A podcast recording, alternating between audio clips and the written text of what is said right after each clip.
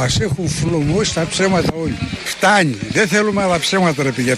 Ας πει και κάποιος αλήθεια μια φορά.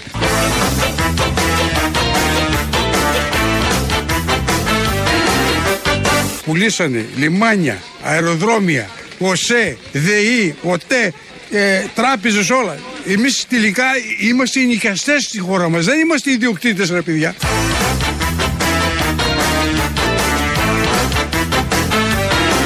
Κατάλαβες τώρα τι γίνεται. Δεν ξέρετε να κάνουν γενικά τα κόμματα. Παραμύθι όλοι τους να πούμε τι, τι έχετε κάνει, θαύματα κάνουν. Μας χρονοκοπήσαν, αυτό κάνουν. Τι θαύματα έκαναν. Ένας συμπολίτης μας τα λέει και καταλαβαίνει και ο ίδιος την ώρα που τα λέει και ξεδιπλώνει τη σκέψη του τι ακριβώς γίνεται. Δεν ξέρω αν το έχει από πριν όλο αυτό συνειδητοποιήσει, αλλά όταν βλέπει την κάμερα ξεκινάει να πει κάτι και ολοκληρώνει με πολύ ωραίο τρόπο, συγκεκριμένος εδώ, τη σκέψη του και λέει κάποιες πολύ ωραίες αλήθειες, διαπιστώνοντας μες στις αλήθειες του ότι όλοι απέναντι λένε ψέματα. Πολύ ωραίο, πολύ χρήσιμο έτσι για να ξεκινήσουμε. Πάμε τώρα στους απέναντι. Σκεφτόμουν την κεντρική θέση, άποψη του Κάρολου Ναρβίνου ότι η Ελλάδα αποτελεί σήμερα την ευχάριστη έκπληξη της Ευρώπης.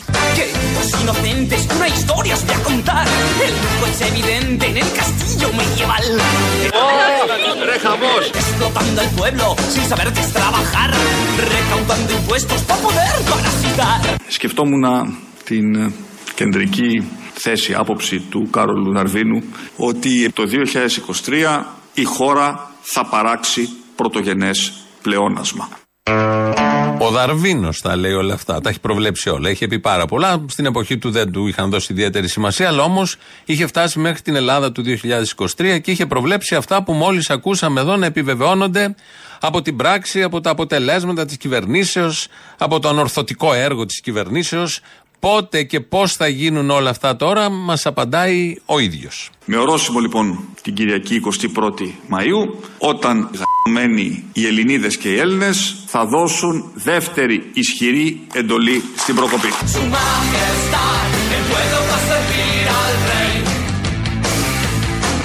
Όταν γαμμένοι οι Ελληνίδες και οι Έλληνες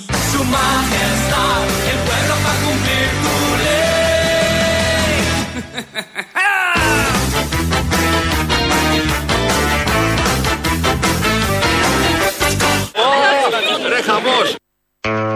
Χαμός, χαμός ρε. Γίνεται. δύο έντεκα δέκα ογδόντα οκτώ ογδόντα. Αν θέλετε να πάρετε μέρος κι εσείς, ρε, όπως λέει ο Πρωθυπουργός μας, τόσο γλυκά, τόσο όμορφα και τόσο μοντέρνα, στο χαμό, στο συγκεκριμένο τηλεφωνικό αριθμό, σας περιμένει με πολύ μεγάλη χαρά. Έχει φάει και αυτό στη δική του πετριά. Πετριά όμως, πετριά, για τον Αποστόλη λέω. Γιατί εκτός από την πετριά, όπως θα ακούσουμε τώρα, από τον Νίκο Ανδρουλάκη, που καθορίζει και έχει γίνει και αυτός υποψήφιος πρωθυπουργός ξαφνικά. Ο ίδιος έχει χρήσει τον εαυτό του με τις συνεντεύξεις του. Ε, όπως θα ακούσουμε, εκτός από την πετριά, υπάρχει μια διαφορά. Υπάρχει και η Πέτρα. Κατέβηκα αρχηγός του ΠΑΣΟΚ υποψήφιος και αγωνίζομαι αυτή την παράταξη, διότι πιστεύω ότι οι αρχές, οι αξίες και το πρόγραμμά της, η ιδεολογία της είναι μια χρήσιμη ιδεολογία για την Ελλάδα αλλά και για την Ευρώπη. Θέλω να σας πω ότι το κρίσιμο στοιχείο είναι αν με εμπιστεύεται ο ελληνικός λαός. Αν εμπιστεύεται περισσότερο εμένα, τον κύριο Μησουτάκη και τον κύριο Τσίπρα. Εάν αυτά που λέω σήμερα δεν τα υλοποιήσω, φανταστείτε το πλήγμα ενός νέου ανθρώπου που είχε στην πογεία θέλει να αλλάξει τα πράγματα. Σας λέω λοιπόν με τον πιο ξεκάθαρο τρόπο. Ό,τι λέω είναι γραμμένο Εσείς. στην πέτρα.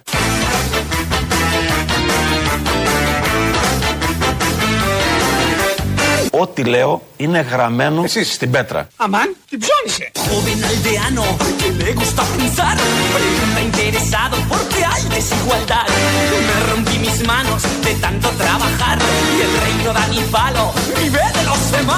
Θέλω να σας πω ότι ό,τι λέω είναι γραμμένο Εσείς. στην πέτρα.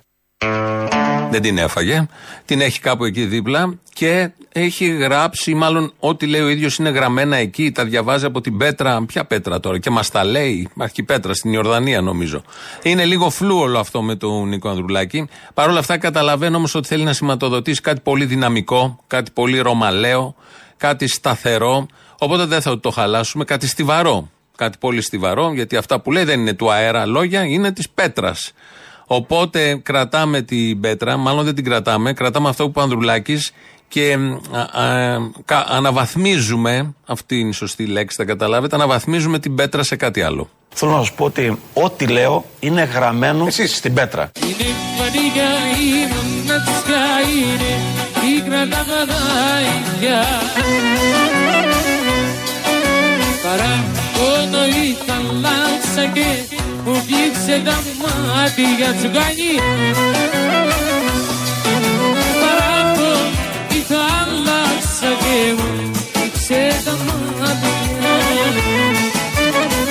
Είναι γραμμένο Εσείς. στην Πέτρα.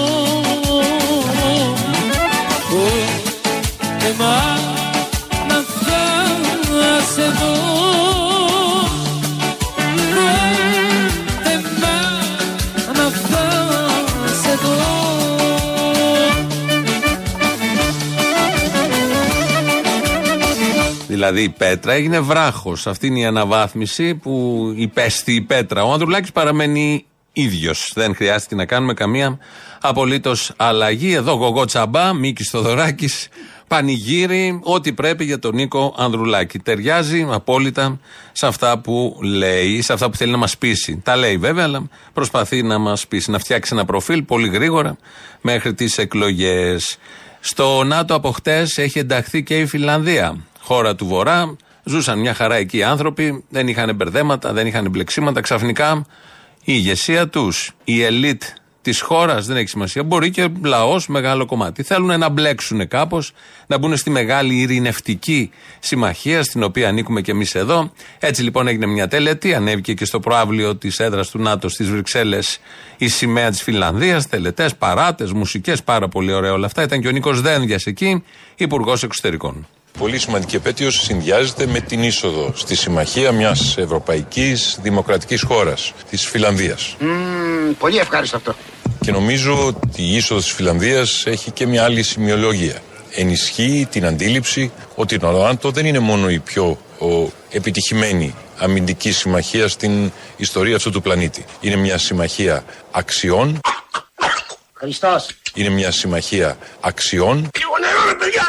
Η οποία θα εμβαθύνει και θα προβάλλει αυτές τις αξίες τις οποίες υπερασπίζει. Το διεθνές δίκαιο, την εδαφική ακεραιότητα, τη δημοκρατία, τα ανθρώπινα δικαιώματα.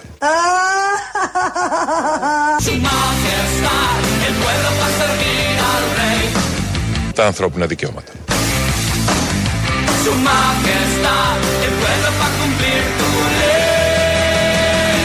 Και θα προβάλλει αυτές τις αξίες τις οποίες υπερασπίζει. Το διεθνές δίκαιο, την εδαφική ακεραιότητα, τη δημοκρατία, τα ανθρώπινα δικαιώματα. Αυτές είναι οι αξίες του ΝΑΤΟ. Πολύ καλά κάνει και μας τις υπενθυμίζει. Αυτό ακριβώς. Το διεθνές δίκαιο, αυτό κι αν το ε, υπηρετεί ως αξία το ΝΑΤΟ και το υπερασπίζεται. Τη δημοκρατία και κυρίως τα ανθρώπινα δικαιώματα. Έχει πολύ δίκιο. Μπράβο, έπρεπε κάπως να γίνει μια υπενθύμηση, γιατί το είχαμε παρεξηγήσει το καημένο το ΝΑΤΟ, και κυρίως έχει αποδείξει ότι σέβεται τη δημοκρατία και το διεθνές δίκαιο το ΝΑΤΟ στα όσα γίνονται στο Αιγαίο. Με την Τουρκία και τις αμφισβητήσεις που έχει και με τον Γενικό Γραμματέα του ΝΑΤΟ που λέει βρείτε τα. Όχι, έχει άδικο η μία χώρα που καταφανώς έχει άδικο, η Τουρκία, αλλά η απάντηση του ΝΑΤΟ, επειδή ακριβώς σέβεται τα ανθρώπινα δικαιώματα και το διεθνές δίκαιο, είναι βρείτε τα και οι δύο. Πολύ ωραία όλα αυτά.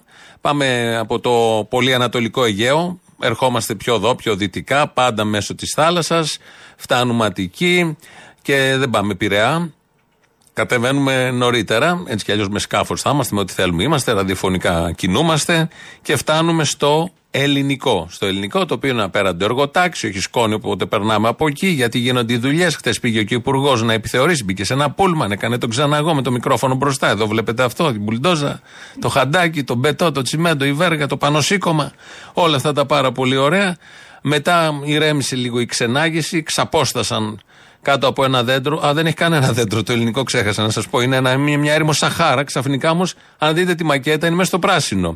Ότι θα φυτρώσουν τα δέντρα, ότι θα φυτέψουν δέντρα, ότι θα φυτρώσουν και τα δέντρα και κάποια στιγμή θα έχει και πράσινο που θα ξαποσταίνουν από κάτω οι διαβαταραίοι.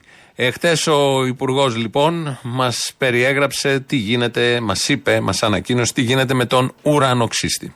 δεν υπάρχει ούτε τετραγωνικό πρακτικά απούλητο στο ελληνικό της πρώτης φάσης. Φανταστείτε στο δικό μου το γραφείο, έχω πάρα πολύ και μου ζητάνε ως χάρη να τους βρω διαμέρισμα σπίτι στο ελληνικό. Τους εξηγώ ότι εγώ δεν είμαι μέτοχος στη Λάμδα και δεν πουλάω σπίτια στο ελληνικό. Παρά τ' αυτό νομίζω ότι λόγω γνωριμίας και εμπλοκής θα τους βρω διαμέρισμα. Το στέλνω λοιπόν στη Λάμδα για να βρουν διαμέρισμα και εννιά στους δέκα γυρίζουν απογοητευμένοι γιατί δεν έχουν καταφέρει να αγοράσουν τίποτα. Το λέω για την ανησυχία ότι το έργο δεν προχωράει.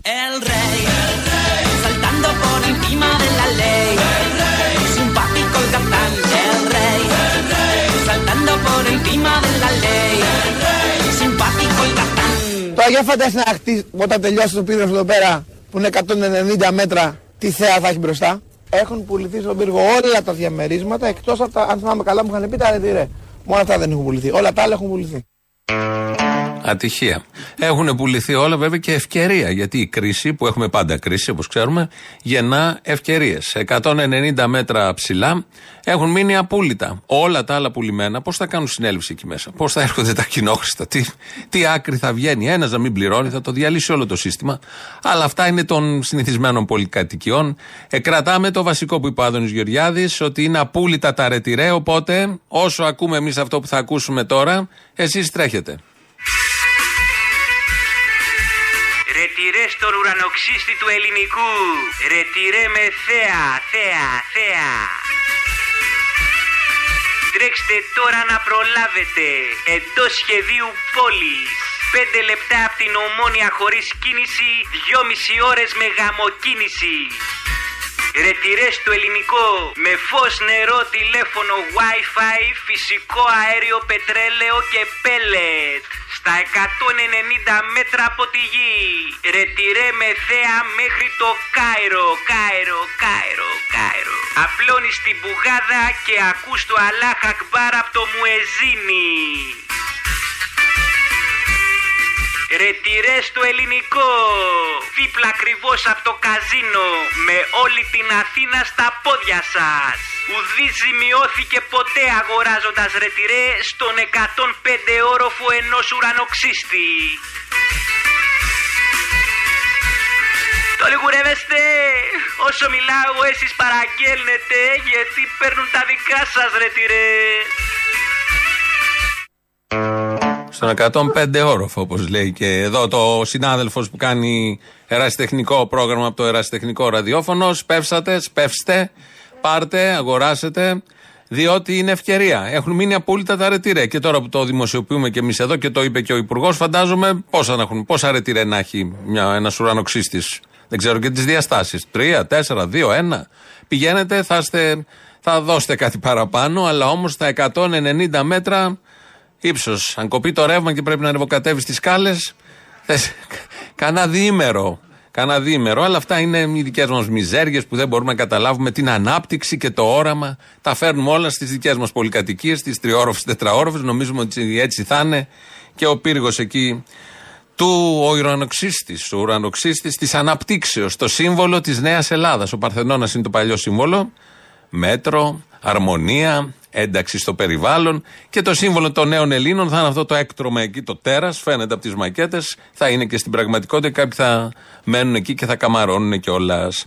Γύρω εκεί τριγύρω θα έχει πολλά σουβλατζίδικα, μπορεί να το καταλάβει ο καθένας, θα έρχεται και τσίκνα προς τα πάνω γιατί πάει πάνω καπνός, οπότε τουλάχιστον ένα σουβλάκι θα το τρώμε. Έχουμε δρόμο για να φτάσουμε σε αυτή την πείνα που λένε. Έχουμε δρόμο, έχουμε Α, δρόμο, ναι. αλλά έχουμε δρόμο, έχουμε δρόμο. Δηλαδή όταν μπορείς ακόμα με τρία ευρώ και τρως σουβλάκι και φουσκώνεις μέχρι εκεί, έχουμε δρόμο στο να πεινάσουμε. Σε λίγο όμως θα φτάσει και πέντε ευρώ το σουβλάκι. Ε, το εντάξει, να τρως μισό.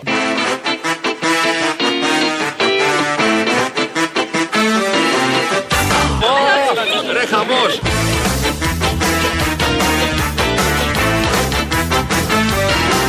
Σε λίγο όμως θα φτάσει και πέντε ευρώ το σουβλάκι. Ε, εντάξει, να τρως μισό. Έχουμε δρόμο για να φτάσουμε σε αυτή την πείνα που λένε. Έχουμε δρόμο. Έχουμε Α, δρόμο. Ναι. Αλλά έχουμε δρόμο.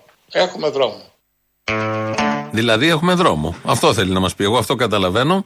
Και αν το σουβλάκι φτάσει στα πέντε ευρώ, θα τρώμε το μισό. Δηλαδή θα το παίρνουμε ολόκληρο. Το κόβει ο σουβλατζής εκεί και θα παίρνουμε το μισό, δυόμιση. στην τιμή του ενός τώρα και θα γίνεται η δουλειά. Ο Γιώργος Καρτζαφέρης όλα αυτά, ε, θέλοντας να περιγράψει ότι έχουμε αντοχές, αυτό θέλει να πει με κάποιο τρόπο, επειδή είναι και φανατικός υποστηρικτής της κυβερνήσεως. Το τελευταίο δίμηνο δεν ήτανε, έγινε το τελευταίο δίμηνο, του ήρθε και αυτού νου, τα είδες στην Πέτρα, γραμμένα, του ήρθε Πέτρα. Του ήρθε κάτι άλλο, δεν μπορούμε να καταλάβουμε, δεν ξέρουμε. Αυτοκριτική τώρα για την ελληνική αστυνομία, πολύ εμπεριστατωμένη όμως, από τον Υπουργό, τον κύριο Θεοδωρικάκο. Η ελληνική αστυνομία μπήκε με φόρα στην κατηφόρα της αθλιότητας.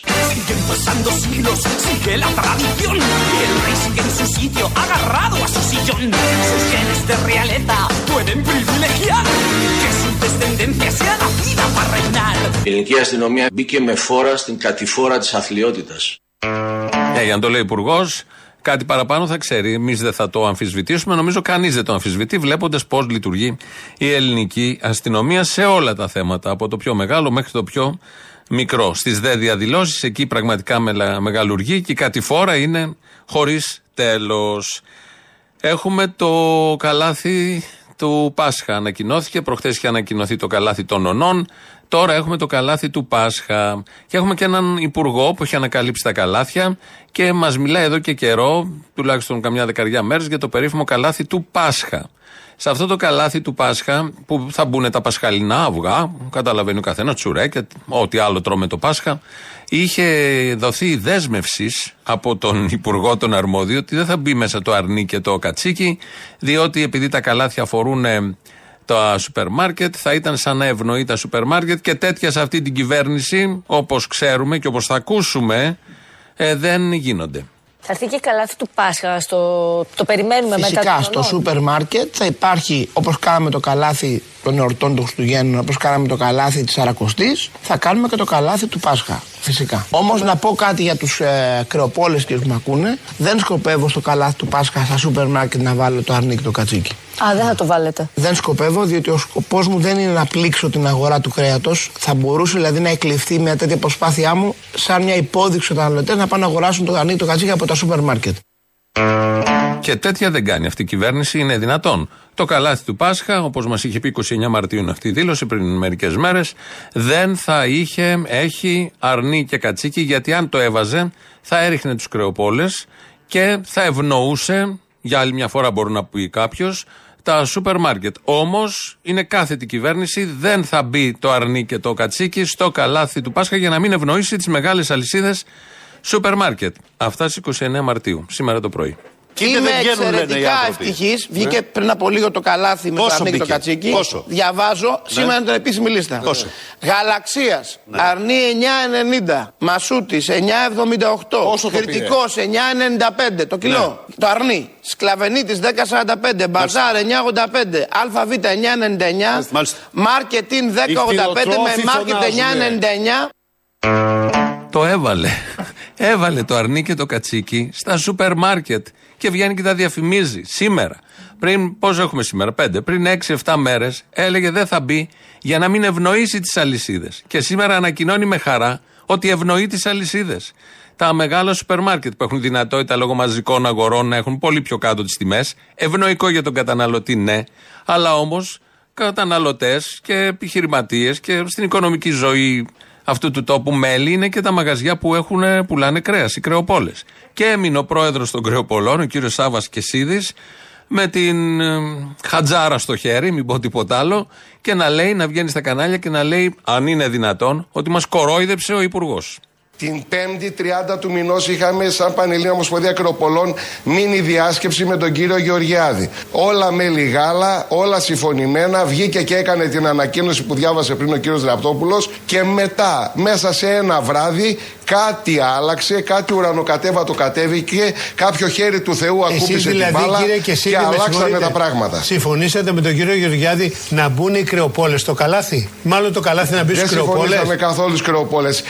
Συμφωνήσαμε να μην μπει το αρνί και το κατσίκι στο καλάθι. Δεν το θα μπει το αρνί και το κατσίκι στην Πασχαλινή. Αυτό που είχε πει εδώ στο, στο Πασχαλινό καλάθι. Πίστευε ο άνθρωπος ότι αφού δώσαν τα χέρια και αφού τον διαβεβαίωσε ο αρμόδιος υπουργός ότι έτσι θα γίνει και δεν θα μπει εκεί το αρνεί και το κατσίκι, δεν θα μπει σε αυτό το καλάθι για να δουλέψουν και αυτοί με μια σχετική ισοτιμία απέναντι στα μεγαθύρια που είναι οι αλυσίδες οι μεγάλες. Τελικά η κυβέρνηση και ο υπουργός πήγε με τις αλυσίδες. Τις μεγάλες, πέφτουμε από τα σύννεφα που είπε ψέματα, που κορόιδεψε για άλλη μια φορά. Βέβαια η μεταστροφή ήταν μέσα σε ένα βράδυ. Ε, εντάξει, τον έχουμε δει και σε δύο βράδια. Τώρα τον είδαμε και σε ένα βράδυ να μεταστρέφεται. Ε, πολύ λογικό, απολύτως συνεπές με την πορεία του ανδρός και την πορεία γενικότερα της κυβερνήσεως για το ποιον ακριβώς ευνοεί, για το ποιον ακριβώς έχει σε πρώτο πλάνο. Οπότε για να κλείσει το θέμα καλάθι, κοροϊδία και όλα τα αρνιά, κατσίκια και όλα τα υπόλοιπα, ακολουθεί αυτό. Τι περιμένετε, εμείς να πούμε ψέματα στον κόσμο για να πάμε τους ψηφούς.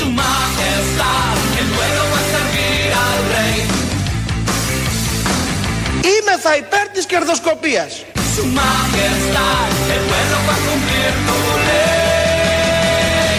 Θα σας γδάρουμε.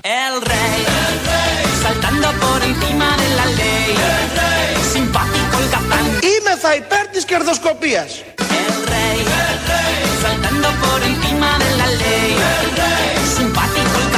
Σουλουμπούκοντα. Αυτά τα πάρα πολύ ωραία. Συμπίκνωσε εδώ την πολιτική ακριβώς της κυβερνήσεως.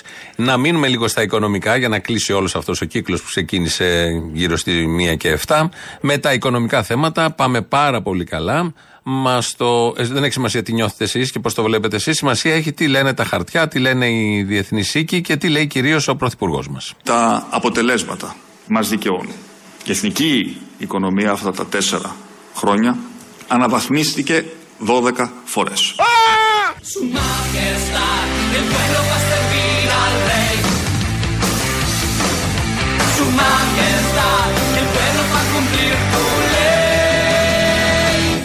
Η εθνική οικονομία αυτά τα τέσσερα χρόνια αναβαθμίστηκε δώδεκα φορές.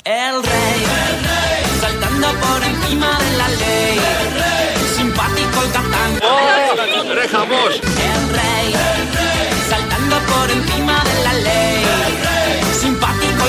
Καλημέρα, θα μας ψηφίσεις, τι γίνεται? Συμπαναρχίλη! Έτσι, μπράβο, ευχαριστώ.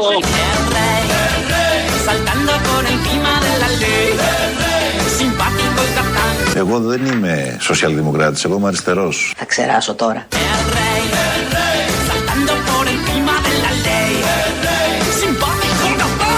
Όμως φίλες και φίλοι, στις δημοκρατίες δεν υπάρχουν αδιέξοδα. Γιατί? Γιατί στη δημοκρατία δεν υπάρχουν αδιέξοδα. Ρε χαμός! Χαμός δεν θα πει τίποτα. δύο έντεκα δέκα ογδόντα οκτακόσια ογδόντα, ξανά άλλη μια φορά το τηλέφωνο. radio παπάκι παραπολιτικά τελεία τζι άρ, το mail του σταθμού. Αυτή την ώρα το βλέπω εγώ εδώ μπροστά στην οθόνη ότι γράφεται. Ο Δημήτρης Κύρκος ρυθμίζει τον ήχο. ελληνοφρένεια τελεία net τελεία τζι άρ, το επίσημο site του ομίλου Ελληνοφρένεια. Εκεί μας ακούτε τώρα live μετά ηχογραφημένους όποτε θέλετε.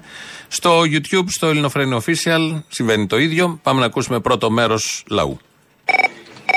Έλα, Αποστολή. Έλα. Έλα, ναυτικός είμαι. Ναύτη. Έλα, ναύτη, ναύτη. Να σου πω, ρε φίλε, εισαγγελέα του Αριού Πάγου. Ανίκουστο, είναι... ανέλπιστο. Βλέπουμε δηλαδή έναν αντισαγγελέα δικαστικό καριέρας. Αυτοί οι άνθρωποι διάβαζαν τα βιογραφικά τους, είναι τέσσερα αδέρφια, κορυφαίοι όλοι, και τώρα βγαίνει μπροστά αυτός ο άνθρωπος. Mm. Δηλαδή άνθρωποι με μεγάλη επιφάνεια. Πώς είναι πλάκι τώρα αυτός ο άνθρωπος εκεί. Απίστευτο, φίλε. Δηλαδή τελικά η δικαιοσύνη δεν είναι ανεξάρτητη. Δεν μπορεί να λέμε για όλη τη δικαιοσύνη, ένας εισαγγελέα είναι, ορίστε. Η άλλη δικαιοσύνη ξέρουμε οι υπόλοιποι ότι είναι ανεξάρτητη. Θέλω να πω, ρε παιδί μου, ότι δεν αφήνουν την ιδεολογία τους έξω από το έδρανο που δικάζουν, ξέρω εγώ, εκείνη την ώρα. Τη φοράνε μαζί τους, δεν είναι πουκάμισο, δεν είναι μπουφάνα, τα αφήνουν στον καλόγερο. Την κουβαλάνε μαζί τους τελικά την ιδεολογία, έτσι. Ε, εντάξει, κάποιοι ίσως. Ε, έλα τώρα, σε παρακαλώ, μην τα μπλέκεις τα πράγματα. Ναι, ρε παιδί μου, όχι, δεν τα μπλέκω. Λέω, ρωτάω για κάτι ανεξάρτητους δημάρχους, ξέρω εγώ, για κάτι ανεξάρτητους δικαστές, για κάτι ανεξάρτητες αρχές διαφάνειας, σιδηροδρόμου και δεν ξέρω τι άλλο, ας πούμε. Όλοι αυτοί είναι εξάρτητοι. Να, αυτά δεν μπορώ. Εξαρτήσεις τελικά έχουν μόνο τα πρεζάκια. Αυτοί δεν έχουν. Τα καθάρματα. Έχουν και τα ναζάκια. Έτσι, τα ναζάκια έχουν πολλές. Και συγκεκριμένα μεγάλες εξαρτήσεις και συγκεκριμένα από εφοπλιστές, από βιομήχανους. Τέτοιες εξαρτήσεις. Εξαρτώνται από κάποιον άνθρωπο, ρε παιδί μου, ή τον αγαπάνε πολύ, λίγο εριστικά. Από κυβερνήσεις που μπορεί να κάνουν τη βρωμοδουλειά τους. Αυτό, ναι. Μην ξεχνάμε κιόλας, δεν θέλω. Φυσικά δεν ξεχνάμε. Έλα, Αποστόλη. Έλα. Είμαστε και συνταξιούχοι να καθόμαστε τις ώρες στο τηλέφωνο να παίρνουμε, όπως λέει τώρα αυτή που ακούω. Τέλος πάντων, δεν πέτυχα εδώ και πολλούς μήνες έχουμε να μιλήσουμε. Πρώτα απ' όλα με τον Λαπαδίτσα. Το δεκαπέντε ήταν μια τραγική στιγμή για ολόκληρη την αριστερά. Ήταν μια στιγμή όπου η αριστερά πλήγωσε τον εαυτό της. Κοίταξε, όλη η αριστερά, όντως, όπως είπε και ο Θήμιος, δεν τράπηκε, δεν ξέρω ποια λέξη χρησιμοποιήσει. Ίσα-ίσα η κομμουνιστική αριστερά του Κουκουέ δηλαδή ήταν και είναι περήφανη για τη στάση αυτή που κράτησε και κατά τη διάρκεια της περήφανης διαπραγμάτευσης που λέγαμε και πριν φυσικά αλλά και εκείνο το διάστημα του εξαμήνου τι θα γίνει, αλλά και κατά το δημοψήφισμα. Να σου πω μονάχα ότι το ψηφοδέλτιο αυτό που μοίραζε και έριξε το Κουκουέ μέσα, εγώ το έχω. Όχι κασφιτσωμένο και κορνιζαρισμένο, πολύ συχνά το βγάζω και το υπενθυμίζω μια φορά το χρόνο σε κάποιους τι ακριβώς λέγαμε τότε και ποιος διαψεύστηκε και ποιος επαληθεύτηκε την επόμενη μέρα. Αποστόλη. Έλα. Έλα, τι κάνεις? Καλά, εσύ? Καλά, δόξα. Δεν μου λέει Αποστόλη, ήμουν με την κορυφή μου και έθεσε ένα ωραίο ερώτημα. Αυτός ο γιος του Τέος έρχεται εδώ πέρα και ψάχνει να βρει σπίτι. Δεν θα αρχίσει να κάνεις τίποτα για κόμμα. Τι να πω το παιδί, μακάρι. Το αν είμαστε τυχεροί, τι να σου πω τώρα. Τόσο. Θέλει και λίγη τύχη, τώρα να είμαστε σωστοί. Γιατί τους φοβάσαι καμιά φορά όταν γυρνάνε πίσω και είδες πώ πήγαν και το σκηνήσαν. Αυτό λέω. Ποιους φοβάσαι, καλέ? Μακάρι σου λέω, μακάρι. Έλα, Αποστόλη. Έλα. Τι φάση αυτός ο Μουησιάδης, ρε. Τον είδες τι είπες σήμερα? Το μόνο που μπορώ να πω ως πολίτης είναι ότι δεν μπορεί να έχεις συνεπιβάτη το φόβο, την ανασφάλεια και την οργή για την αυριανή μέρα. Τι φάση, πώς βρέθηκες στο τρένο, ε, απίστευτο. Δεν φοβήθηκα να κλείσω ειστήριο χθες το βράδυ. Πώς βρέθηκες στο τρένο για να πάει στην Κατερίνη ο άνθρωπος που το τρένο δεν πήγαινε στην Κατερίνη? Περίεργα πράγματα. Πώς τώρα ένας σύμβουλος επικοινωνίας Νέας Δημοκρατίας ήταν σε ένα τυχαίο ρεπορτάζ του Sky και έκανε δήλωση για το πώς νιώθει που ξαναμπήκε στο τρένο. Όχι, ρε, ο άνθρωπος ταξιδεύει συχνά, μας έβγαλε και τα εισιτήρια. Συχνά, ναι. Πάει... Ο άνθρωπος μπορεί να ταξιδεύει συχνά. συχνά. Ο Σκάι δεν πάει συχνά στα δρομολόγια και τσουπ έπεσε πάνω στο σύμβουλο επικοινωνίας Νέας Δημοκρατίας. Κοίτα γκίνια. Και δεν ξέρει και το τρένο που πάει Παλιοφάρσαλο, δεν πάει Κατερίνη, ρε. Στρίβει. Στρίβει αριστερά. Στρίβει. Στρίβουνε τα τρένα. Ε, στρίβουνε, καμιά φορά στρίβουνε. Α, καμιά φορά στρίβουνε. Απίστευτο. Ανέλπιστο, δεν ξέρω. Κάποιος κακοπροαίρετος θα έλεγε ότι είναι ένα κακοστημένο ρεπορτάζ. Για Κατερίνη όλοι από Καλαμπάκα, αυτό ξέρω να πω εγώ. Παιδιά, η Ελλάδα είναι όμορφη. Εξερευνήστε τη. Άλλο με το που είσαι, που είσαι, τι είναι, χαζός είναι? Μην απαντήσεις. Στη Βενεζουέλα. Στον ημιτό. Στα τσακίδια. Γι' αυτό λοιπόν μαυρίστε τους τους πούστιδες όλους αυτούς. Καλέ, κάτσε, τρόμαξα. Έλα, γεια.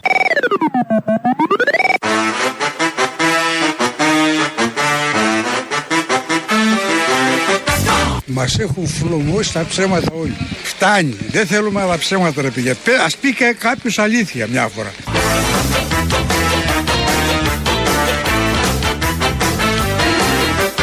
Πουλήσανε λιμάνια, αεροδρόμια, ΟΣΕ, ΔΕΗ, ΟΤΕ, ε, τράπεζες, όλα. Εμείς τελικά είμαστε οι νοικιαστές στη χώρα μας. Δεν είμαστε οι ιδιοκτήτες, ρε παιδιά.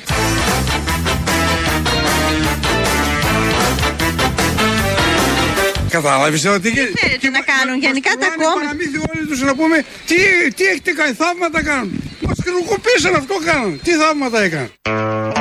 Airbnb, όχι απλά ενοικιαστές που λέει ο κύριος και δεν βλέπει και τα θαύματα. Εδώ ένας μίζερος συμπολίτης μας που δεν μπορεί να αντιληφθεί τα θαύματα που έχουν συμβεί. δώδεκα φορές, πώς το είπε, έχουμε αναβαθμιστεί δώδεκα φορές. Και ο ίδιος βγαίνει, το είπε ο Μητσοτάκης πριν. Και ο ίδιος λέει εδώ ότι είμαστε νοικάριδες, έχουν ξεπουληθεί όλα, μα γι' αυτό έχουμε αναβαθμιστεί. Επειδή ξεπουλήσαμε όλα αυτά. Είναι κλασική συνταγή. Γίνεται παντού, γίνεται και στην Ελλάδα, επειδή σε κάποια θέματα έχει αργήσει κάπως η χώρα. Μέσα σε αυτά της αναβαθμίσεως είναι ότι θα πρέπει κάποια μαγαζιά να είναι ανοιχτά μέχρι τις έξι το πρωί. Πέρασε μια τροπολογία, γιατί δεν φτάνει το ωράριο των ισχύων. Πρέπει να επεκταθεί το ωράριο. Ποιοι θα δουλεύουν εκεί? Δούλοι. Προφανώς δούλοι. Δεν χρειάζονται ερωτήσεις όλα αυτά, γιατί η ανάπτυξη αυτό θέλει. Και επειδή θα έρχονται και τουρίστες, πρέπει να βρίσκουν ανοιχτά τα μαγαζιά συνέχεια. Πέρασε μια τροπολογία τέτοιου τύπου, ανάγκασε και αναγκάζει τις τελευταίες μέρες πολλούς ε, κλάδους των μικροεπιχειρηματιών, μικροκαταστηματαρχών να διαμαρτύρονται. Έτσι, σήμερα το πρωί ήταν έξω από το Υπουργείο στο Σύνταγμα, το μεγάλο κτίριο που είναι και το Υπουργείο Ανάπτυξης εκεί. Ε, ερχόμενος ο Άδωνης από το κανάλι που είχε πάει να πει αυτά τα ωραία που ακούγαμε, ότι δεν θα βάζε τα αρνιά μέσα και τέτοια, ε, έπεσε πάνω στους συγκεντρωμένους και έγινε ένας ε, μίνι διάλογος. Εδώ πέρα είμαστε σωματεία κλαδικά του εμπορίου στην Αττική. Θέτουμε ένα ζήτημα. Περάσετε μια τροπολογία προχτές που ουσιαστικά θα μας εξαναγκάζει σε δουλειά μέχρι τις έξι ώρα το πρωί. Και περάσατε στο νομοσχέδιο κάτι δεν θα παίρνει και πλέον ρεπό και τα λοιπά. Είναι για τις δευτικές περιοχές και για τα πληθυντικά ρεπό. Επειδή δεν ακούγεται καλό ο υπουργός, η κυρία ακούγεται καλύτερα, ε, θα σας πω εγώ τι λέει. Ότι μόλις του λέει η κυρία ότι έχετε περάσει μια τροπολογία που θα δουλεύουμε μέχρι τις έξι το πρωί, απαντάει ο Άδωνης με ύφος, κοιτάει και το κινητό του όλη την ώρα που του μιλάει η κυρία και καλά διάφορος, ενώ αν ήταν ένας επενδυτής παράδειγμα θα ήταν Σούζα. Αλλά τώρα εκεί, εν πάση περιπτώσει, κοιτούσε το κινητό, παρόλα αυτά άκουγε τι έλεγε και της απαντάει ότι δεν ισχύει αυτό, αλλά όμως θα παίρνετε ρεπό. Ή δεν ισχύει τελεία. Ή ισχύει και θα παίρνετε ρεπό. Και τα δύο μαζί δεν ισχύει, αλλά θα παίρνετε ρεπό. Καταλάβαμε ότι ισχύει μια χαρά και θα παίρνουν ρεπό οι άνθρωποι, αλλά θα δουλεύουν όμως μέχρι τις έξι το πρωί, γιατί είναι για τις τουριστικές περιοχές, όπως ο ίδιος είπε. Και ήταν εκεί γύρω τριγύρω διάφοροι και του έθεσαν μια πολύ απλή ερώτηση. Το Ίλιον είναι τουριστική περιοχή? Δεν μπορεί να εφαρμοστεί κάποιο στο Ήλιο. Τι τουριστικό έχει το Ήλιο που πήρε απόφαση μέχρι τις τρεις τα ξημερώματα να δουλεύουν οι πορεφάλιοι? Σας λέμε το Ήλιο, το παλαιό φάλιρο. Το Ήλιο είναι μια περιοχή πολύ λαϊκή. Και ο δήμαρχος είναι και άνθρωπος που κατανοεί και αποφάσισε να ανοίξουν τα καταστήματα. Αριστερός είναι, ξέρει από εργατικά δικαιώματα, δεν είναι αντίθετος ο αριστερός. Δεν είναι τουριστικό το Ήλιον? Αυτούς τους μίζερους εκεί, τους εργαζόμενους που θέλουν ανθρώπινα να ζουνε και με αξιοπρέπεια και να βλέπουν τα παιδιά τους, να μην διαλυθούν κι άλλο οι οικογένειες. Έρχεται ο τουρίστας, δεν θα πάει στο Ήλιον, δεν θα πάει στο παλαιό φάλιρο. Γιατί είναι για τουριστικές περιοχές, αλλά προφανώς θα εφαρμοστεί για όλες τις περιοχές. Πολύ σωστά το ρώτησαν για το Ήλιον και αντί να απαντήσει αν το Ήλιον είναι τουριστική περιοχή, άρχισε να λέει ότι είναι αριστερός ο δήμαρχος και αυτός υπογράφει για να γίνει επέκταση ωραρίου και διάφορα άλλα τέτοια. Πάλι η μπάλα στην εξέδρα για άλλη μια φορά. Θα παρακολουθήσουμε τώρα, όπως λέγανε και παλιά κυρίες και κύριοι, δυο μικρά ε, αποσπάσματα, να τα πούμε, ναι, ηχητικά αποσπάσματα, όμως δίνουν εικόνες από την Ελλάδα δύο μηδέν, από την Ελλάδα ηγέτιδα δύναμη της τέταρτης βιομηχανικής επανάστασης. Το πρώτο ηχητικό είναι από το δέκατο όγδοο Δημοτικό Σχολείο Βόλου.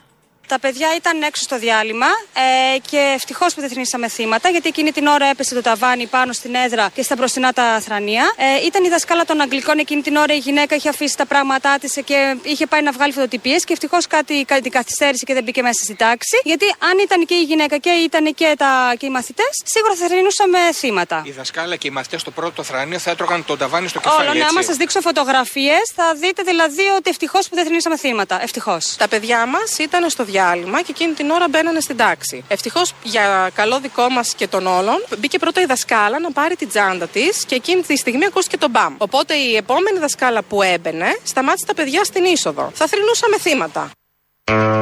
Εντάξει, έπεσε ένα ταβάνι σε μια τάξη μέσα σε ένα σχολείο και το έχουμε κάνει κι εμείς θέμα, λες και έχει ξαναγίνει να πέφτει το ταβάνι.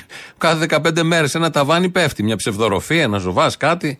Ασυντήρητα τελείως τα σχολεία. Αυτά έγιναν στο Βόλο, στο δέκατο όγδοο Δημοτικό. Θα πάμε λίγο πιο πέρα. Το, η δεύτερη απόδειξη ότι είμαστε στο Ελλάδα δύο μηδέν στην ανάπτυξη και ηγέτιδα δύναμη της τέταρτης βιομηχανικής επανάστασης. Τώρα πάμε σε νηπιαγωγείο, γιατί έβρεξε προχτές τα Τρίκαλα. Εικόνες ντροπής καταγράφηκαν το μεσημέρι της Δευτέρας στα Τρίκαλα λόγω της κακοκαιρίας Ηλίνα. Όπως αναφέρει η τοπική ιστοσελίδα, τα νερά της βροχής κύκλωσαν το τριακοστό πρώτο νηπιαγωγείο Τρικάλων, με τα νήπια να μην μπορούν να βγουν από το σχολείο για να τα παραλάβουν οι γονείς τους και να πάνε σπίτι τους με ασφάλεια. Την υπόθεση ανέλαβαν οι εκπαιδευτικοί αλλά και μαθητές του γυμνασίου που βοήθησαν την κατάσταση, στείνοντας γέφυρα με τα παγκάκια του νηπιαγωγείου και περνώντας τα νήπια προς την έξοδο.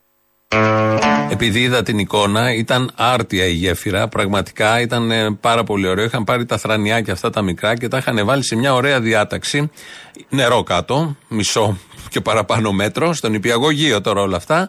Και είχαν φτιάξει μια πολύ ωραία γέφυρα. Πώς βλέπουμε κάτι γέφυρες, στη Δανία είναι μια που συνδέει Δανία-Σουηδία, νομίζω, που είναι και λίγο κυκλική και μπαίνει μες στο νερό και βγαίνει από το νερό. Πώς είναι το Ρίο Αντήριο, για να το φέρω πιο κοντά. Δεν είχε σκοινιά, τα παγκάκια στα Τρίκαλα η γέφυρα, δεν είχαν σκοινιά, αλλά όμως ήταν το ένα θρανείο δίπλα από το άλλο, σε μια έτσι όμορφη διάταξη. Έστριβε ελαφρώς, γιατί έπρεπε να πάει να κυκλώσει το κτίριο για να βγουν να σωθούν τα παιδιά. Μην πνιγούμε όλοι μαζί εκεί. Και έστριβε και ήταν άρτιο το έργο. Μπράβο, κάποιος από αυτούς πρέπει να είναι ή να γίνει μηχανικός γιατί το ελληνικό σχολείο σε εκπαιδεύει από μικρό. Νάτος τώρα. Θα προκύψουν από εκεί δύο-τρεις μηχανικοί τουλάχιστον. Δύο-τρεις εργολάβοι για την ακρίβεια, αλλά δεν έχει σημασία. Εγώ θέλω να το βλέπω ως μηχανικός. Και έτσι λοιπόν αυτά τα δύο από τη Θεσσαλία πάντα, τα δύο περιστατικά, από την προχθεσινή και χθεσινή μέρα, έπεσε το ταβάνι, σωθήκαν τα παιδιά. Ευτυχώς, αλλιώς θα λέγαμε άλλα, όπως λέγαμε άλλα πριν λίγο καιρό για ένα βαρύτερο, βαρύτατο θέμα. Και στον Υπηαγωγείο σώθηκαν όλοι. Μιμήθηκαν τη Νέα Φιλαδέλφια, είχε ξαναγίνει αυτό πριν κάνα χρόνο, δύο πότε ήταν, που πάλι με θρανία είχαν βάλει εκεί για να βγάλουν τα παιδιά από το πλημμυρισμένο, την πλημμυρισμένη αίθουσα. Αισιοδοξία γεννούν και ελπίδα γεννούν όλες αυτές οι εικόνες. Πάμε πάρα πολύ καλά. Άλλωστε έχουμε αναβαθμιστεί και δώδεκα φορές. Αποστόλη, χαίρετε. Χαίρετε. Θα σου πω μια πολύ μικρή ιστορία τριάντα δευτερολέπτων. Το χίλια εννιακόσια εβδομήντα τέσσερα βγήκε ένας καλλιτέχνης, όχι πολιτικός αλλά καλλιτέχνης, Καραμαλής η Τάγκς. Το χίλια εννιακόσια ογδόντα ένα βγήκε ένας παπατζής, ψηφίστε Παπανδρέου για να φύγει η επάρα της δεξιά. Το χίλια εννιακόσια ογδόντα εννιά ξανά τα ίδια. Το δύο χιλιάδες δεκαπέντε ψηφίστε ΣΥΡΙΖΑ για να φύγει η επάρα της δεξιά. Το δύο χιλιάδες είκοσι τρία να ψηφίσουμε όλοι μαζί ΣΥΡΙΖΑ για να φύγει η επάρα της δεξιά και ειδικά ο Μητσοτάκης. Και επειδή θέλω να είμαι σύντομος, ο ίδιος εγώ την πάτησα το δώδεκα όταν άκουσα την Αλέκα να λέει τους υπόλοιπους δεν είμαστε σαν τα μούτρα σας. Έφτασα μέχρι το δεκαπέντε για να καταλάβω πόσο δίκιο είχε η Αλέκα. Γιατί, γιατί αφού κυβέρνησε ο ΣΥΡΙΖΑ με τα συνθήματα της αριστεράς γενικότερα, πούλησε το ελληνικό λαό και τώρα έρχεται να το ξαναπουλήσει δεύτερη φορά. Να πω τώρα όξο που στείλες από τη φτωχοπαράγκα μας, το είπα. Το είπες, ε? Το είπα, τι να κάνω. Το άκουσα, ναι, όχι, εντάξει. Έλα, Αποστόλη, καλησπέρα. Καλησπέρα. Για τους δυσθενιστές προοδευτικούς φίλους μας συντρόφους Συριζέους, που τους πείραξε πάρα πολύ η συνέντευξη που έδωσε ο Κουτσούμπας στην Αταλία Γερμανού το Σαββάτο, και έχουν βγει στα Twitter και έχουν ξεκολλιαστεί για το σύμφωνο συμβίωσης και αρχίζουν και κατηγορούν και φωνάζουν και τους φαίνεται κάπως. Να τους θυμίσω στους συντρόφους που βασικά δεν το γνωρίζουν γιατί είναι πανάσχετοι, ότι αυτά τα έχει πει πολλά χρόνια πριν. Σιμόν ντε Μπουάρ, τα έχουν πει πολλοί προοδευτικοί άνθρωποι πριν τριάντα, σαράντα, εξήντα, ογδόντα. Ποια Σιμόν ντε Μπουάρ, παιδάκι, δεν ξέρουν χριστό αλήθεια τώρα. Να μάθουν τότε, να τα Τώρα. Ούτε Σιμόν Καρφούνγκελ δεν ξέρουν. Hello, darkness, my old friend.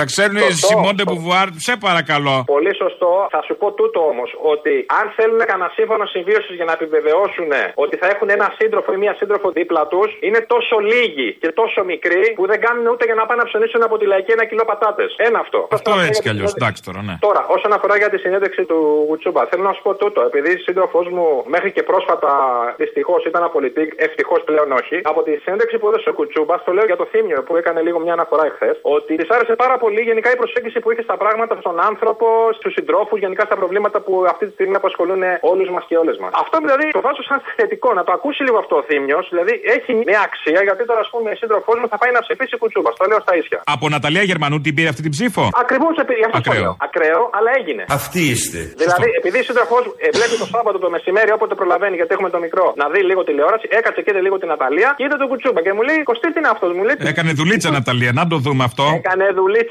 Μη δω να παρουσιάζει το επόμενο φεστιβάλ της ΚΝΕ. Έλα ρε φίλε, δεν το πιστεύω ρε. Ανέλπιστο? Ανέλπιστο ρε. Κοίτα να δεις. Δεν το πιστεύω. Σαν το Φακιδομίτη που του πει άλλη, ανέλπιστο. Σημίτης ο πρωθυπουργός στο τηλέφωνο. Καλημέρα, ανέλπιστο. Ανέλπιστο ήταν γιατί αυτή ήξερε το παπάρι που θα φάει η Ελλάδα. Γι' αυτό απευθυνθήκε αυτός και σε γυναίκα, καταλάβες. Ήταν όλα συμβολικά από τότε που μας βάλανε στο ευρώ. Mm. Και να θα μας βάλουνε. Ήτανε το εύρος μεγάλο και έπρεπε κάτι να μπει μεγάλο. Αμάν. Γι' αυτό έφτασε η χώρα. Φοβήθηκα, το φοβήθηκα. Γι' αυτό έφτασε η χώρα σε αυτή τη χώρα. Μάλιστα. Θέλω λοιπόν να πω για αυτή την ανεξάρτητη αρχή που έβαλε η Νέα Δημοκρατία το νερό. Καλά έκανε. Κάποιοι να ελέγχουν και κάποιοι να ελέγχουν αυτούς που ελέγχουν. Καταρχάς, το είχε πει ο λαγός ο Μπάμπης Παπαδημητρίου πριν καιρό. Είναι απαράδεκτα φθηνό το νερό που έχουμε. Το νερό είναι δυστυχώς απαράδεκτα φθηνό. Δηλαδή αυτό... ήταν ένας προπομπός, θεώρησαν ότι τώρα ορίμασαν οι συνθήκες. Πάμε. Γι' αυτό και αυτός δεν πίνει νερό και έχει γίνει σαν τον μπακαλιάρο. Αυτό το, τον αποξηραμένο που τον κρεμάνε στα χωριά με το αλάτι. Ναι. Μέσα λοιπόν σε αυτό το νομοσχέδιο που κατεβάσανε μπορούν να βάλουν έναν όρο που να το ψηφίσουν όλα τα κόμματα. Ότι ποτέ δεν επιτρέπεται σε αυτή την αρχή να ιδιωτικοποιήσει το νερό ή να ανοίξει το δρόμο προς την ιδιωτικοποίησή του. Αχα, αχα, ναι, ναι, αυτό θέλανε. Όχι, αυτό να μπει μέσα να το ψηφίσουν όλοι μέσα στην Βουλή. Α, οκ. Okay. Κατάλαβες. Ναι. Λοιπόν, φίλε, χάρηκα και, και θα σε πάρω αύριο να είμαι πιο οργανωμένος. Ναι, λίγο, ναι, ναι, και λίγο πιο νυφάλιος. Και πιο νυφάλιος, ναι. Έλα, γι' αυτό λοιπόν μαυρίστε τους τους πούστιδες όλους αυτούς. Καλέ, κάτσε, τρόμαξα. Έλα, γεια. φόρτωσε ξαφνικά. Ενώ τα έλεγε και ο ακροατής, τον ακούσαμε και στο τέλος του πρώτου μέρους, θα τον ακούσουμε και στο τέλος του τρίτου μέρους του λαού. Φορτώνει ξαφνικά και τρομάζει. Πάνω που είχε χαλαρώσει και ο Αποστόλης, εκεί στο μαυρίστε τους τους μπιπ, ε, κάπως ταράχτηκε. Είναι ωραία όλη αυτή η αντίθεση και όλη αυτή η κορύφωση. Γιατί όσο τα λέει και τα λέει και με μιλήχιο τρόπο, συνειδητοποιεί ότι δεν θα γίνουν όλα αυτά. Δεν έχει νόημα να ψηφίσεις στη Βουλή. Ε, με νόμους γίνονται αυτά που γίνονται. Και όλοι λένε ναι, το νερό δημόσιο αγαθός στα λόγια, αλλά όμως σιγά σιγά ο κάθε ένας βάζει ένα κομματάκι, ένα λιθαράκι μικρό για να πουληθεί κάποια στιγμή το νερό, όταν οι συνθήκες θα, είναι, θα ευνοούν. Και έχουν στρώσει το έδαφος και το χαλί όλοι για να γίνει αυτό. Τα είπαμε και χτες και όποιος παρακολουθεί λίγο ειδικά για το νερό τι γίνεται, το καταλαβαίνει. Εκεί που ήταν πολύ ωραία η συνέντευξη, κάποιος θυμήθηκε κάτι. Το Τσίπρας, όταν τον ακούω να λέει δεν θα κάνω κυβέρνηση τιμένων, ναι. Εμένα στο αυτί μου, επειδή ξέρω πόσο ψεύτης είναι, ακούω θα και κάνω είναι κυβέρνηση τιμένων. Είναι βαρύ αυτό τώρα για τον σας... κύριο Τσίπρα. Σα... Να λέτε τον κύριο Τσίπρα ψεύτη. Κύριε Αυτιά, να σου δώσω ένα παράδειγμα. Κύριε Γεωργιάδη, τον συγχωρούμε τα πάντα. Έλεγε για τον αρχηγό του, για τον κύριο Μητσοτάκη, ότι είναι πρόκοπος γόρος. Δεν έχω πει ποτέ ένα πρόκοπο για τον κύριο Μητσοτάκη. Αυτά είναι παραμύθια. Έχει πει ποτέ δυνατόν, είναι δυνατόν να έχει πει ποτέ ότι είναι πρόκοπος και γόνος ο πρωθυπουργός μας? Είναι δυνατόν ο Άδωνης να έχει πει κάτι τέτοιο? Και επειδή ζούμε στην εποχή του λαϊκισμού, ο οποίος δεν ξέρω πού θα σου έρθει. Χθες, ας πούμε, πήρε τη μορφή ενός βαθύπλουτου γόνου του πολιτικού μας συστήματος, ο οποίος βρήκε το, τη λύση του δημοσιονομικού προβλήματος της χώρας στη βουλευτική αποζημίωση και στα δίθεν προνόμια των βουλευτών. Βεβαίως, εάν είσαι βαθύπλουτος γόνος, μπορείς να έχεις πολλές φιλοσοφικές ανησυχίες. Προφανώς ανήκεις στην κατηγορία εκείνων που δεν χρειάζεται να εργάζονται ποτέ στη ζωή τους, άρα δεν έχει καμία ανάγκη για οτιδήποτε όσον αφορά τη λύση των πραγματικών προβλημάτων της ζωής. Μια τέτοιου τύπου συζήτηση θα έχει εξαιρετικό ενδιαφέρον για να λύσουμε πράγματι τα δημοσιονομικά προβλήματα της χώρας και να δώσουμε πράγματι λύσεις στο σταυροδρόμι στο οποίο βρισκόμαστε, όχι λύσεις λαϊκίστικες τύπου Κυριάκου Μητσοτάκη, αλλά λύσεις πραγματικές. Βαθύπλουτο γόνο τον είπε, δεν τον είπανε πρόκοπο γόνο. Είναι δυνατόν να έλεγε ποτέ ανεπρόκοπο γόνο τον βαθύπλουτο γόνο? Ε, σε καμία περίπτωση. Κάτι μικρό επεισόδια βλέπω στην Ασόη απ' έξω, εκεί στην Πατησίων. Ε, κάτι έχει γίνει πάλι. Ε, θα τα δούμε το αργότερα. Να ξέρετε όσοι είστε εκεί, μην, να αποφύγετε την Πατησίων, γιατί βλέπω κάτι κάδους να καίγονται. Ε, ως τελευταίο ηχητικό για σήμερα πριν το λαό είναι κάτι που εμείς δεν θέλουμε, φαντάζομαι και εσείς, να συμβεί. Επειδή όλοι έχουμε στόχους στην πολιτική, εμένα ο στόχος μου είναι αυτό που βρήκα να το πάω παρακάτω προσφέροντας στην πατρίδα. Αν δω ότι δεν τα έχω καταφέρει, προφανέστατα θα θέσω τον εαυτό μου σε οποιαδήποτε αξιολόγηση, όπως αξιολογούμε και εγώ, και αξιολογούνται όλα τα στελέχη του κόμματός μας. Γιατί είμαστε ένα βαθιά δημοκρατικό κόμμα, ένα κόμμα το οποίο δεν κρύβεται πίσω από συμφέροντα. Ε, όχι, να μην αξιολογηθεί. Ακόμη δεν ανέλαβε. Θα πά, δεν θα πάει καλά, λέει. Και αν δεν πάει καλά, θα αξιολογηθεί. Τι είναι, δάσκαλος, καθηγητής? Όχι, είναι ηγέτης. Και δεν πρέπει να φτάσουμε σε αυτό το έσχατο σημείο να αξιολογηθεί. Άρα πρέπει να πάει πολύ καλά. Είναι ο Νίκος Ανδρουλάκης. Είναι υποψήφιος πρωθυπουργός. Έτσι είχε πει. Τρεις είμαστε υποψήφιοι πρωθυπουργοί. Κάπως έτσι, με έναν προβληματισμό δηλαδή και μια ευχή να μην συμβεί ποτέ, φτάσαμε στο τέλος. Τρίτο μέρος του λαού. Διαφημίσεις, μαγκαζίνο μετά. Εμείς τα υπόλοιπα αύριο. Γεια σας. Καλημέρα. Oh. Ποιος είναι ο, ο πιο ωραίος θίασος που έχει περάσει ποτέ από την Ελλάδα? Καταλαβαίνετε, εννοώ. Η κυβέρνηση θίασος, Μητσοτάκη έτσι. Είναι από τους καλούς. Η κυβέρνηση Μητσοτάκη δεν θα ντραπώ, ναι. Όχι, δεν είναι αυτή. Καλά, είχαμε κι άλλες. Είναι η τερατογένεια. Αλλά ξεφεύγει λίγο. Γίνει... Ξεφεύγει αυτή από τις άλλες, ξεφεύγει. Με την πρώτη φορά αριστερά, που δεν ήταν η πρώτη, ήταν η δεύτερη. Το Πασόκ ήταν η πρώτη φορά αριστερά. Αλλά η ένωση ακροδεξιάς και δίθεν αριστεράς, το Τσίπρα τότε, ας πούμε, το δεκαπέντε, ήταν ένας πολύ ωραίος θίασος. Γιατί άλλα έλεγε ένας, άλλα έλεγε άλλος. Δεν αντιλέγω, δεν ήταν κακός, αλλά αυτή η χαρά που μας έχει δώσει, αυτό το υλικό που μας έχει δώσει αυτή η κυβέρνηση, δεν συγκρίνεται με άλλη. Στο Λέβαια, λέω, έτσι. Συγγνώμη, το κάνω είκοσι χρόνια, έχω δει πολλές κυβερνήσεις, αλλά αυτή είναι το κάτι της παραπάνω. Η κυβέρνηση των καλύτερων, των πιο ικανών. Ε, όπως και να έχει, ναι, ρε παιδί μου, εσείς σε λίγο καιρό θα θεωρήσετε άχρηστοι, ας πούμε. Τα λένε όλα μόνοι τους. Και ηθοποιία και όλα. Αλλά, Απόστολε, αυτό το οποίο θα γίνει τώρα, που γίνεται, που ζυμώνεται τώρα, γιατί πρέπει να ζυμωθεί πολύ, πρέπει να γίνει η αντίδραση που θα βγει με αυτές τις εκλογές, θα είναι το απόλυτο. Γιατί? Γιατί έχουν φύγει από Πασόκ, έχουν πάει στη Νέα Δημοκρατία. Έχουν φύγει από ΣΥΡΙΖΑ, έχουν πάει Νέα Δημοκρατία. Έχουν φύγει από Νέα Δημοκρατία, έχουν πάει στο ΣΥΡΙΖΑ. Βγαίνει τώρα ο Κασιδιάρης με έναν εισαγγελέα, ο οποίος δεν είναι αχυράνθρωπος, αλλά είναι αχυράνθρωπος. Ένας αντισαγγελέας του λαού με την πορεία τη δική μου, ουδέποτε είναι δυνατόν να γίνει αχεράνθρωπος όχι μόνο του κυρίου Κασιδιάρη, αλλά του Ιουδήποτε. Εντύπωση. Πω... Εντύπωση μου κάνει και εμένα πως αριοπαγίτες έχουν σχέση με τα κατακάθετα ακροδεξιά. Εντύπωση μου κάνει και εμένα. Καμία εντύπωση δεν μου κάνει, Αποστόλη, εμένα. Καμία. Τα περιμένω όλα. Γιατί, γιατί το σύστημα τρέφει φασίστες. Δεν τρέφει τίποτα άλλο. Και όλοι οι υπόλοιποι, εμείς, ας πούμε, αν βάλουμε και τον εαυτό μου μέσα και σένα, είναι αυτοί οι οποίοι φταίνε για ό,τι. Εμείς τώρα, άστο, εμείς από τους πρόποδες της γης, κατακτητές της κορυφής. Με τη σημαία μας ψηλά. Άστα τώρα. Δεν μπορώ να μιλήσω για κομμουνισμό, για κομμουνιστές. Μου την πέφτουνε όλοι. Κατευθείαν. Βέβαια, τώρα έχει έρθει ένας εκεί στην παρέα, ας πούμε, σε εκείνο το καφενείο, που αρχίζει και είναι λίγο πιο διαλλακτικό. Δηλαδή, ξέρεις, επειδή τα παίρνουμε όλα μέσα στη μούρη, πάνε στο σούπερ μάρκετ, όλος γυρνάει, ρε μαλάκα, τι γίνεται, μου λέει. Σούπερ μάρκετ δεν είναι πενήντα ευρώ, δεν είναι εκατό. Πλέον Μητσοτάκη ήθελες.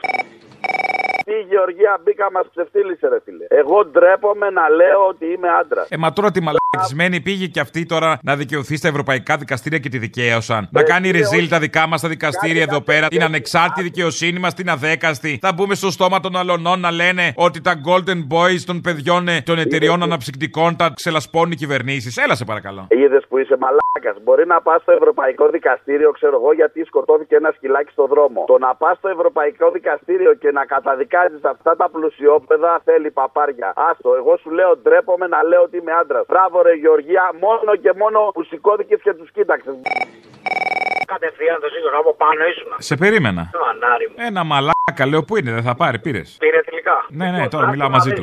Να μου εξηγήσεις κάτι. Βεβαίως. Ποιος ο λόγος να ψηφίσουμε οτιδήποτε, οποιονδήποτε, εφόσον όταν πάει να πει κάτι διαφορετικό από αυτό που λέει η γραμμή του κόμματος, διαγράφεται αυτομάτως. Πού αναφέρεσαι? Γενικότερα, παντού, σε όλα τα κόμματα. Ποιο κόμμα είναι αυτό που δεν διαγράφει αυτούς που έχουν μια διαφορετική άποψη σε κάποιο θέμα? Ο, ο Βαρουφάκης. Ο Βαρουφάκης. Ακόμα δεν το έχει κάνει. Ωραία. Ο Βελόπουλος, ο Κυριάκος. Ο Βελόπουλος το έχει κάνει. Έχει διώξει. Αμέ. Πάτο καθηγητρεπτές πάνω, εντάξει. Χάνω πάσα ιδέα. Όλες μου τις ελπίδες είχα εκεί. Τώρα δεν θα το ψηφίσει. Το σκέφτομαι, δεν ξέρω, δεν μπορώ να σου απαντήσω. Γιόλο κακομύριδες, γιόλο! Πάντως αυτό που σου πάει είναι τροφή για σκέψη. Μάλιστα. Αλλά μη φας χωρί, γιατί παχαίνεις. Γι' αυτό λοιπόν μαυρίστε τους τους πούστιδες όλους αυτούς. Καλέ, κάτσε, τρόμαξα, έλα, γεια.